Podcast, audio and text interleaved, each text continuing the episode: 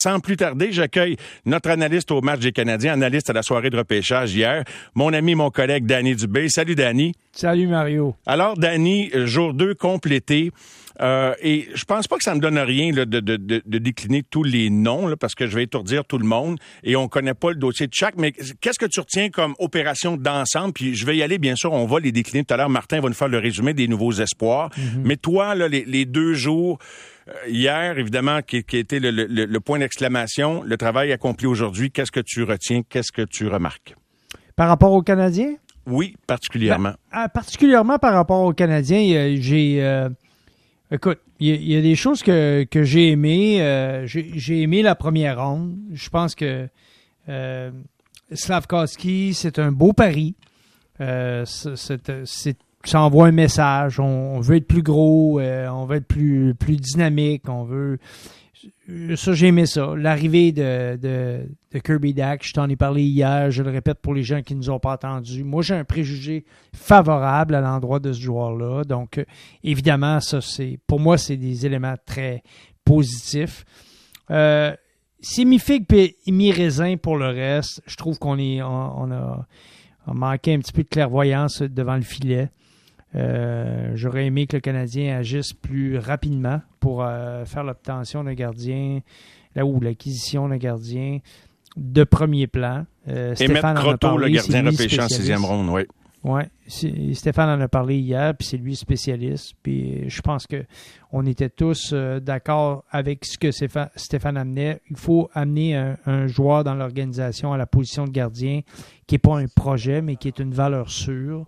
On n'a pas fait ça. Euh, euh, il y avait des joueurs québécois qui amenaient cette dimension. Moi, là, quand j'ai entendu euh, Kent Hughes parler de on veut se grossir, on va être plus gros, on va être plus. ça va être plus difficile de jouer contre le Canadien.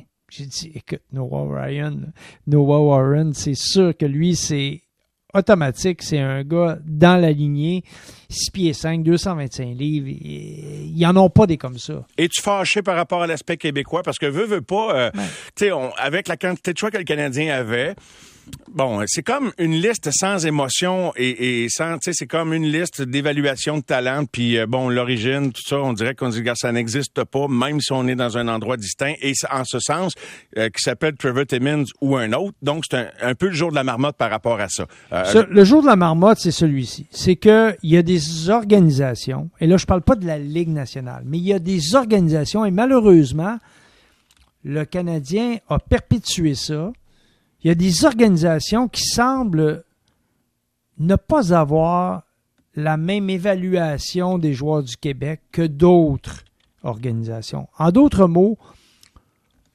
on dégrade un peu la Ligue du Québec par rapport aux autres en disant Ouais, mais ils jouent au Québec. Oui. C'est pas pareil. C'est une ligue moins forte que l'Ontario.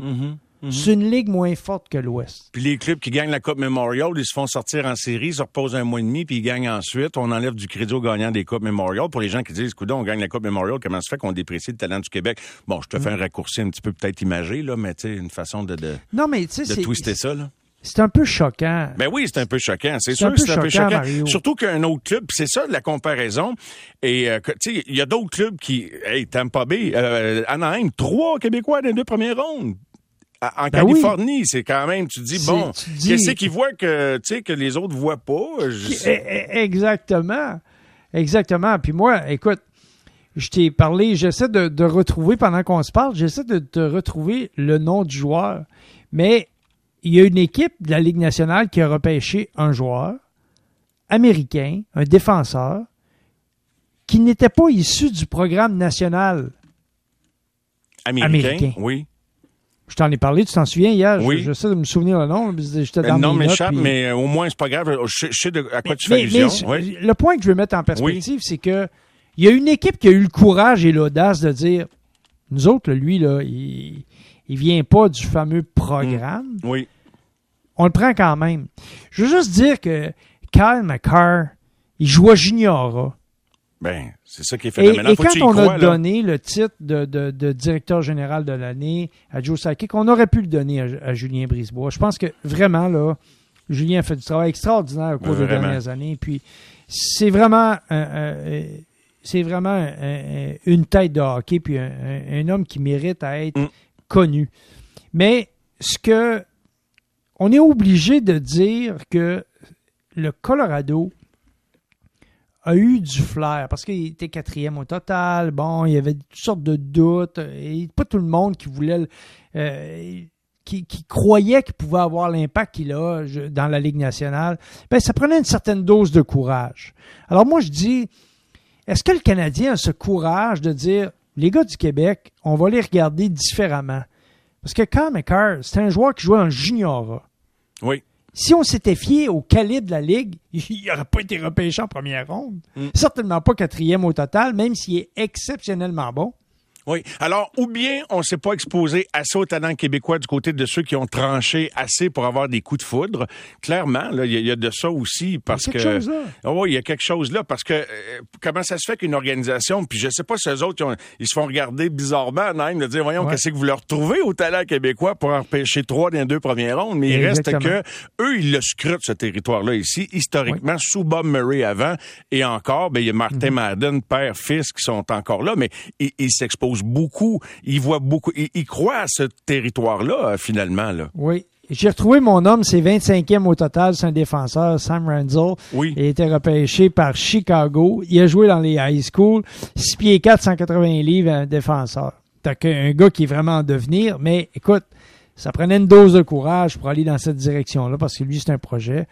Il était quand même choisi 25e au total. Il a été, il a été choisi, d'après moi, avant des joueurs qui ont plus à offrir à court terme que lui. Et euh, j'aimerais ça euh, que te faire commenter euh, également le fait que attends un petit peu là, j'étais OK, Miguel Tourigny, c'est un défenseur de 20 ans du Titan d'Acadie Batters, repêché en septième ronde. Bon, il y en a qui se disent tant qu'à repêcher septième, t'es aussi bien en septième ronde, t'es aussi bien de pas repêcher. Je, je vais pas prendre cette ligne-là parce que bon, ils l'ont repêché. Puis c'est un, un défenseur au potentiel offensif euh, très spécial, je pense. Être repêché à 20 ans, c'est c'est plus rare. J'haïs pas ça en ce sens que peu importe où tu te développes dans la vie, si tu attires l'attention euh, d'une équipe à 20 ans, c'est un gars qui a pas un gros gabarit, mais qui a un gros, gros potentiel offensif. Ça nous indique pas qu'ils y croient beaucoup, mais en même temps, quand tu sais que personne d'autre va le repêcher, bon, comment tu trouves ça? Parce que pour plusieurs, c'est comme, ils voient ça comme une insulte qu'on en ait repêché un au tout dernier choix euh, du Canadien. Ben écoute, euh, moi, la première chose que je dis à Miguel, c'est bravo. Bien Parce sûr, que lui, ce petit gars-là, il, il mérite pas qu'on lève le nez sur sa sélection. la porte vient de s'ouvrir. Lui, la porte est ouverte. Ce que j'espère, c'est qu'à partir de maintenant, ce gars-là va être, elle va avoir le couteau entre les dents, puis il va prendre à cœur l'opportunité qu'il a. Parce que, premièrement, c'est un joueur spécial, là. C'est- il, a quand même, euh, il a quand même un talent, ce petit gars-là. Offensivement, il a vraiment quelque chose à offrir. C'est sûr que pour jouer au niveau de la Ligue nationale, ça va lui prendre tout ce qu'il a dans le corps pour réussir à faire ça. Mais c'est quoi? On a dit la même chose d'un gars comme euh. Euh, et, et, et David Dernay a eu une carrière avec le Canadien. Oui. Puis moi, je, je pense que aujourd'hui, là, on est en. je te le dis, je, je regarde ça des fois, je, je, je viens un peu choqué. On est en 2022, on va y revenir. On va y revenir parce que dans quelques années, on va regarder tout ça et on va dire OK, parfait. Là, les boys, vous avez pris des décisions, on va évaluer vos décisions. Et j'espère pour vous que, que, euh, est au niveau où euh, vous dites qu'il est, parce que vous l'avez choisi quand même 26e. Et euh, c'est quand même, vous, vous voulez vous, gros, vous, vous nous avez dit que vous vouliez vous grossir. Puis c'est quand même pas un géant, lui, là, à 5 pieds 10, 180 livres. là. Mhm. J'ai 174 ici, mais euh, Ah oui, ça dépend euh, quel. Il avait son chandail. Y avait s'il y a l'air du change hier. Sympathique garçon, là. Oui, je suis pas, tout à fait, tu sais, tout Je veux juste dire, Mais il est talentueux. mettons les choses en perspective, Mario. Oui, oui, oui, oui, oui. Puis ça, là, pour moi, c'est très important. Mais ils ont eu des coups de foudre avec ces gars-là, Danny, clairement. Ben là. oui, c'est c'est ben sûr oui. qu'ils ont eu des coups de foudre. Alors, bon, euh, tu sais, à un moment donné, tu peux pas commander ça. Quand est-ce que la foudre euh, va, va, va, va te frapper? Je t'amène sur d'autres sujets. Martin. Saint-Louis euh, était euh, notre invité et je vais diffuser l'entrevue. Je, je me suis entretenu avec lui tout à l'heure après le tout, après la sélection de Miguel Tourini. Entre autres sujets, euh, je vais parler du prochain adjoint, celui qui va remplacer Luke Richardson. J'ai demandé euh, où c'était rendu. Il a commencé à rencontrer du monde et, et- et ça suit avec euh, l'échange que voici. Tu cherches quoi? Je suis pas sûr encore. Je cherche le bon fit. Quand tu dis le bon fit, là, donc, t'as- t'as- t'as- t'as-tu un profil de besoin? Bon, là, t'as un coach de défenseur qui part. Mais tu sais, je sais que des fois, un gars de hockey, c'est un gars de hockey, là, mais Ouais, mais c'est sûr que c'est sûr que ça. l'expérience, tu, tu- tu cherches plus vers l'expérience ou pas nécessairement? Toi, t'en avais pas, ben, en- t'en avais, mais tu comprends ce que je veux dire, là, derrière le banc? c'est, c'est, tu sais, c'est, c'est- c'est comment tu mesures l'expérience. Out of the box? Je sais pas. Je sais pas. Une femme? je sais pas. Je vais, je vais, euh, je, je pense plus, plus que je parle à des gars, plus que, comme je dis tout le temps, les réponses sont partout, il faut que tu les trouves. Fait que euh, je sais pas la réponse présentement. là. Alors, euh, c'est pas un stress pour Martin, mais euh, donc, il n'y a pas un profil précis. Tu sais, nous autres, on est là, Luke Richardson, l'expérience, etc. Alors, à quoi tu t'attends? Mais ça y prend, ça y prend un gars d'expérience, ça prend un gars qui est capable de gérer défenseur. Mais là, il dit, ça dépend comment tu mesures ça, l'expérience. Ben, il peut me dire ce qu'il veut, ma- Martin, là. Mais moi, Mario, je te dis que ça- ce que ça lui prend, Oui. ça lui prend un gars qui a de l'expérience dans la Ligue nationale et beaucoup d'expérience. OK.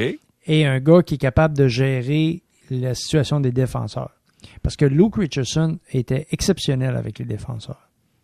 Exceptionnel, dans le sens que, Et en plus, il y avait une connexion avec les vétérans, ce qui est pas banal, là. oui, il avait le bon ton avec les jeunes, il était patient, il était respecté des vétérans, il y avait un aura dans le vestiaire pour un, pour, et puis c'est pas pour rien qu'il qu'il a une chance comme entraîneur-chef, mais c'est le genre de profil qu'il doit chercher. Tu sais, quand tu as eu, un trio qui marchait, ton joueur de centre, il jouait de telle, telle façon. Les deux ailiers restent dans ton équipe, mais le joueur de centre s'en va ailleurs.